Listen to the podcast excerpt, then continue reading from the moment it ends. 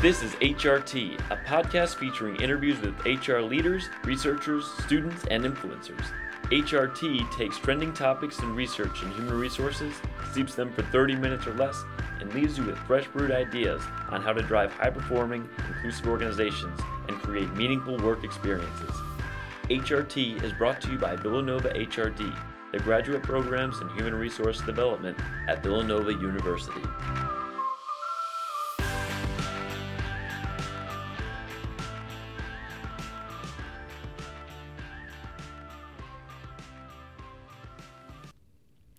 Hi, everyone. Welcome to HRT.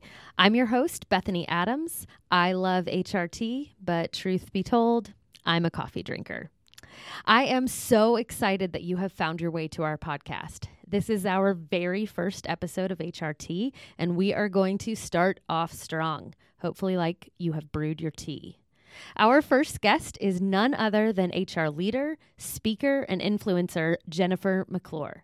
Jennifer is a business advisor and professional speaker who has worked in various executive roles in HR and is also the co founder of Disrupt HR. Jennifer regularly speaks at professional and corporate conferences all over the world, including the SHRM Annual Conference, on topics like high impact leadership, personal branding, and the future of work. And it was at the SHRM 18 Annual Conference that I had the chance to catch up with Jennifer and chat about several topics, including the growing field of HR analytics, the need for curiosity in HR professionals, and the Disrupt HR movement. And I also asked her about her experience experience being a woman in the C suite of an organization. At SHRM 18, Jennifer gave a presentation titled Reinventing HR A Roadmap to Meet the Challenges of the Future and Achieve Success. Her presentation focused on the need for HR competencies and capabilities to evolve to meet challenges in the future of work. And one of those capabilities was understanding and utilizing HR analytics to make decisions. Jennifer said in her presentation that 80% of HR professionals rate themselves as low in this area. And this stat is alarming when you consider the ability to collect and accurately analyze data on our employees will become so critical, maybe not even become, but is so critical now to meet business challenges in our future.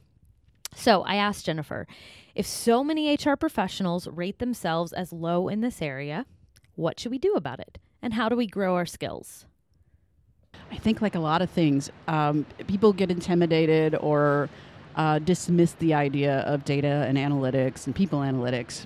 And a lot of HR professionals, unfortunately, myself included, I will, I will own that, like to say, I'm not good at math. You know, um, yeah. That's why I went into people, right? yeah, and I've heard, you know, I've said that. I've heard people say that. Well, first of all, we need to quit saying that, even if it's true, uh, because already then you're helping other people to discount your abilities there. That's right. For me, though, again, it comes back to I didn't know what I didn't know way back when, and I think now um, the advantage is to be curious. Hmm. You know, data analytics kind of flows out of someone asking a question of what, why, how, who, um, so my advice always to, to HR leaders and leaders in general when they're eh, you know they'll approach me and say you know we really have a problem with this and i've been recommending this solution and no one in the organization is is listening to me or i can't get my leadership to buy in mm-hmm. And so i ask a few questions and almost always it's because you know they're proposing for example a leadership development program or a new way of handling the benefits enrollment process or something where they can't get either the investment from leadership or the buy-in mm. and when i ask questions it's it's very difficult for the, them to often articulate to me why they even were choosing to seek out a solution for the problem in the first place. Huh. It's usually, you know, I came to the SHRM conference and I heard about leadership development programs and I did some research and I found a great one and so I proposed it to my leadership and they're like that's too expensive and I'm like well is there a leadership problem in your organization and if there is Huh. a problem, how how do you measure that? You know, Right. how did that come across your radar? Are Don't there find solutions for things yeah. for Are problems there an that might not increase in there. employee complaints? Are there people leaving the organization because they're telling you that they did not work for an effective leader? There's data behind your thought process of either thinking we need to look for a solution or proposing a different Mhm. solution. And that's where we often miss the mark, I think, is we propose a solution because we have a gut feel. Uh, or because we heard someone else is doing it, or it's the new trendy thing. And when people don't buy in, it's because we haven't done the work to say, this is the actual problem in our organization. Here's how it's quantified. Ultimately, here's what it's costing us, whether that's we're missing an opportunity or it's costing us money on the bottom line. And I'm proposing something, a solution that costs money, more than likely, but the investment will return more for us on the end. You know, it might even eliminate the problem, or it's going to make it better, or it's going to reduce something. So I just think we need to kind of forget that it's people analytics or data analytics and think, what are the questions that I'm asking? Ah, And Yeah. then be curious and follow the path. Be Why am I asking that question? What brought that to my attention? How can I quantify that? Does it usually it's, you know, what are your corporate measures? Usually cost, quality, productivity, safety, customer satisfaction. You know, those are the big ones that we're we're all tasked with in some way to hit right. does your potential problem affect one of those things? More than likely. How so? Dollars, cents, percentages, you know, up, down, plus, minus. There's something in there. And that's where the curiosity just leads you down the path. I love that. Curiosity will. Get you where you need to go. and we all have curiosity. so About you don't, everything. quote, have to be good at math. right. You can get other people to maybe quantify the data, but there's a reason why the problem came to your attention. Why? yeah, I love that. Make it a why instead of what are the numbers. Yeah. right? Um, so, kind of adding to that, you know, I one of the things that I think I've noticed is that a lot of people we talk about data analytics and we talk about how we should be measuring that, we should measure this and that and that and then everything becomes something that we could measure, right? With where we're going and where technology is taking us, we're going to be measuring literally like how quickly are they speaking to one another and what does that mean about their relationship? You know, we could measure everything. Sure. So, where do you focus in on what you should be measuring, even, you know, macro level, micro? Like, what should you be measuring in your organizations that you think is most critical? Sure, it's a great point. I mean, yes, everything can be measured. And I actually I worked for a Japanese organization for a period of time, and we measured literally everything. um, and then that was wonderful in its own way. But ultimately, whether it's measurement, whether it's your goals, whether it's your team's objectives or the budget, et cetera, it should always flow from the business objectives.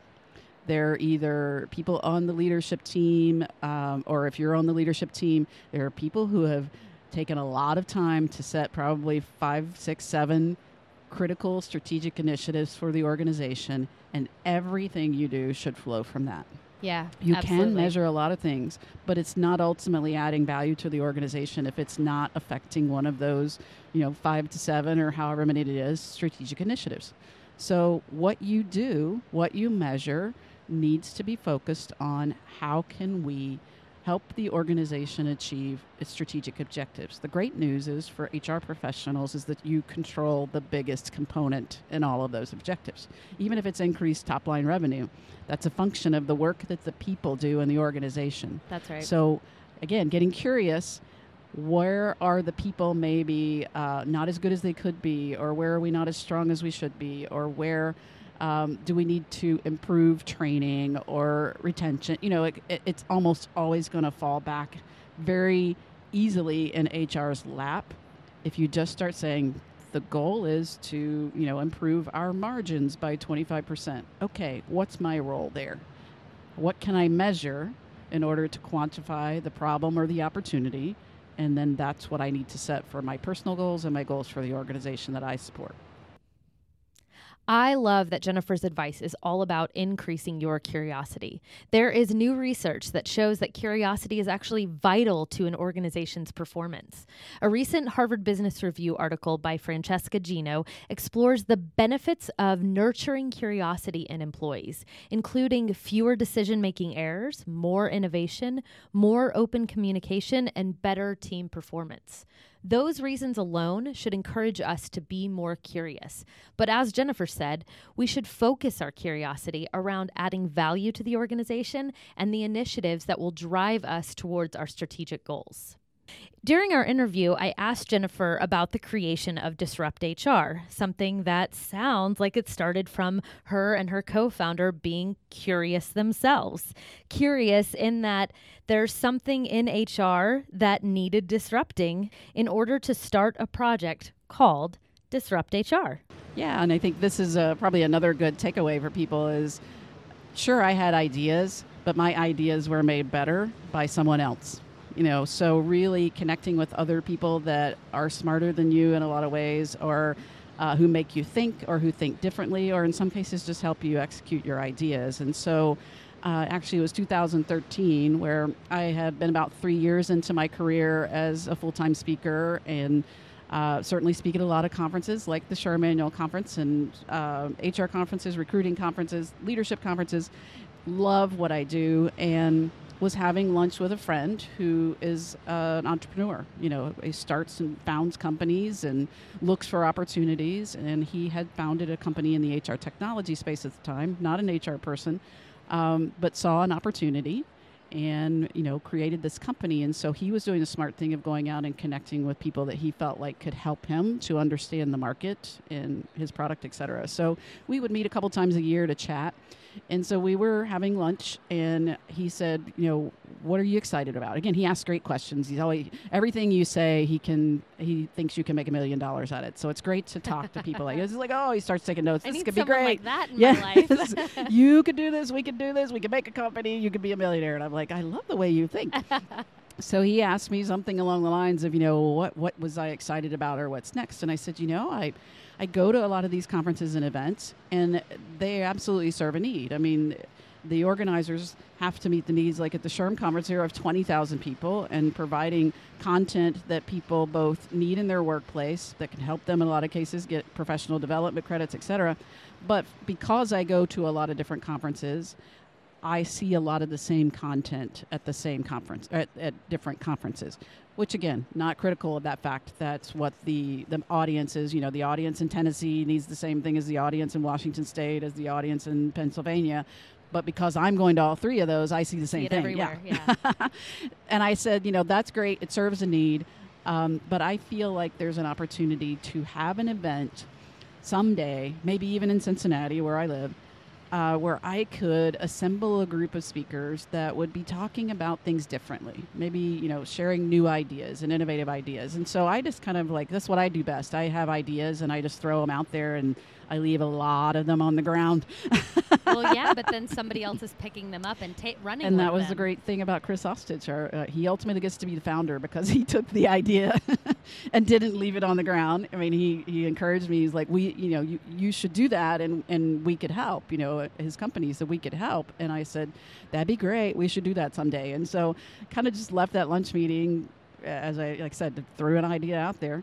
Uh, someday it'll happen. And he ultimately went back and sat with his team and kind of said, you know, this is a great idea. How can we make it a thing? And called me and said, you know, why don't we do this? He was the community organizer for Ignite events at the time in Cincinnati. And he said, why don't we use that Ignite format? Five minutes, 20 slides, 15 seconds. We'll invite cool, edgy people, the broader business community, not just HR recruiting people, to talk about talent in a whole new way and we'll have them use the disrupt form or the ignite format so that everybody's on the same page and of course that makes a lot of things sometimes fun and funny. And for sure. yeah let's hold it in a, a, historic brewery downtown where all the hipster people live and and so we did. show, yeah. like stage and so bar. we did. It's, we it's did that december thing. 2013 uh, again, I'm a small thinker sometimes, and I was like, "We'll just do that once." Um, but we did, and a friend of mine, Mary Faulkner from Denver, was in the area, and I said, "You have to come to this," and so she did. And afterwards, she said, "Can we do this in Denver?" And and we, Chris said, "Sure, we'll help you." And then from there, a friend, we think we put the videos online, and a friend saw the videos in Toronto and said, "Can we bring this to Toronto?" And we're like, "Sure, we'll help." And it just kind of one by one, and a couple years in, I think we had 15, 16 cities that that um, Chris and his team were mostly helping. I was cheerleading.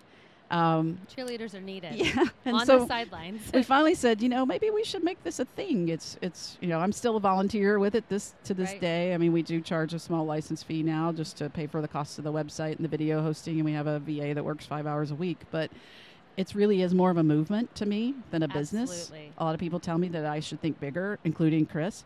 Uh, but I'm like, I'm spending about 30 hours a week on a movement right now, in addition to trying to run my own business. You're like, I need everyone Uh, else to move yeah. this movement, and they which are. they are. and yeah. that's I, I really am i think sometimes you know you hear a lot of times you don't sit down and think about giving celebrating your successes and it- again it's not my success it's a, a over 300 global organizers to this day it's chris who has moved out of the hr tech industry now into another company but is always supportive of me um, it's the over 2400 people that have given five minute disrupt hr talks today um, it's the thousands of people who are viewing videos every day of the talks that are out there online.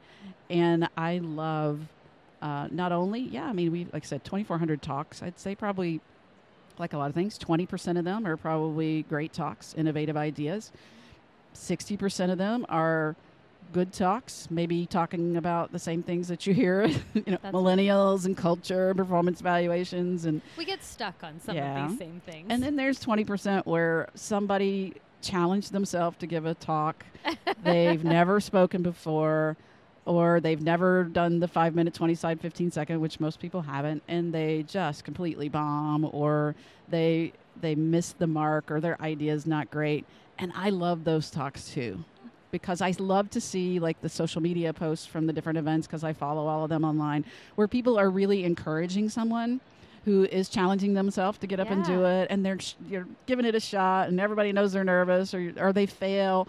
And the good news is it's only 5 minutes. That's so even from the audience perspective you're sitting there going I want to I feel I want to help this person you know? Yeah, or that person comes off the stage and like well that was a disaster but I want to do it again so I can do it better. So I love the whole gamut of the people who who don't do it well, the people who just give it a shot, to the people who get up there and share something really great. And I love helping them spread their message.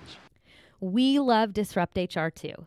For those of you listening who have not attended a Disrupt HR event, I would strongly encourage you to find a local event and attend. As Jennifer said, each event is full of innovative ideas that will challenge you to think differently. If there isn't an event close to you, check out their website for the videos of past talks from events all around the world. And if there's something in HR that you feel needs disrupting, maybe challenge yourself to give your own five minute talk at an event. It just takes a little courage and a little curiosity. So, my final question for Jennifer was related to her career path and leadership roles she had had in HR. I noticed that through her career, there were several times where she was the only female on a leadership team. And early in her career, she was the youngest person on a leadership team. Considering that as of 2018, women accounted for less than 24% of senior roles globally and less than 5% of the Fortune 500 company CEOs were women, it doesn't feel like we have come all that far. But we are seeing more and more organizations working towards gender parity, specifically in leadership roles. So I asked Jennifer about her experience. How did she navigate being the only female or the youngest person on a leadership team? And what advice would she have for others in that position now? It's interesting, you know, when I started in my, I guess, business career, HR career at 23 after kind of a starter job, which, you know, was still a thing even back then. Um, I didn't, there wasn't all of the information that's out there today. You know, the internet didn't exist. Al Gore had not invented it yet. um, this was in the 80s, and I probably didn't read enough, and I had a couple years out of school, and I never really thought about being the youngest person in the company, other than I knew that was a fact. And I never really thought about being the only woman on the leadership team. I was just thrilled to be there. So I wonder if my experience would actually have been different if I were more aware of how how odd I should have felt. Maybe I don't know. well, we shouldn't feel odd, Yeah, right? But I think that we're it's so it's something we talk about so much now right. um, that we are very aware of it. And so I think, you know, I, again, I'm sharing my own experience and, and uh, other people's experiences certainly can add to that. But because I was just so excited to be there and to contribute, and I felt like I had a lot to contribute, I never let it be an issue for me. I never felt like I was being talked down to or I never felt like I was being dismissed. I just saw it as I had something to say and I'm going to say it. Um, you know, that. or I'm going to do the work. Or um, if I wanted something, I guess I've always felt like I've got to figure out what I've got to do to get there. Now, now, granted, there were a couple of times that I can recall that it was mentioned that I was a woman or uh, really when I got pregnant, uh, there were a couple mm. of things that happened that I was just so shocked that that was even an issue or something right. that someone would bring up. But thankfully, I actually had leaders who kind of came in. The, the president of the company kind of came in and was like, "That's not an issue here." It was actually he had recommended me to lead a, an initiative in the company, and one of the other managers said, "I don't think she should do it because she's pregnant." In other words, she's going to be out uh, for right. a period of time. And he was like, "That's not. I nominated not her okay. for this because I feel like she's the best person to lead." Right. So I think you know I also had some good support in that case. But my advice would be, I think you, certainly to be aware of it. It is much more an issue I think for everyone today to be young or to be new or to be the new kid on the block, regardless of how old you are. And it's certainly there are issues with gender and other things in the workplace, but it ultimately comes down to do you have confidence in your ability to contribute? And are you willing to do the work in order to get noticed? I, I still believe that it is a very small percentage of people that try to hold other people back or hold them down. And so I don't I don't approach or go about my work in that way. Usually those people ultimately end up being people that I don't want to work with or they're probably not top performers or the people yeah. that I want to be associated with. So it's often, hey, great, you just helped me figure out that we're not a good fit. Such great advice. There seems to be a bit of a theme in the advice that you're hearing from Jennifer that she must have followed in her own career path. Be curious, and when you have something to say that's going to add value, don't be afraid to say it. Don't be afraid to disrupt. It was such a pleasure to have the opportunity to interview Jennifer. If you ever have the opportunity to hear her speak at a conference in the future, please, please do yourself a favor. Don't pass it up. I promise you will walk away with actionable ideas that will help your organization or help you grow in your career. All right, this concludes our very first episode of HRT. On our next episode, I will introduce you to three more amazing HR influencers that I was able to catch up with at the SHRM 18 conference after my interview with Jennifer. Remember, whatever you are drinking, whether it's tea, coffee, or something a little bit stronger, I hope it leads you to new ideas that will help make work better for all of us. Cheers.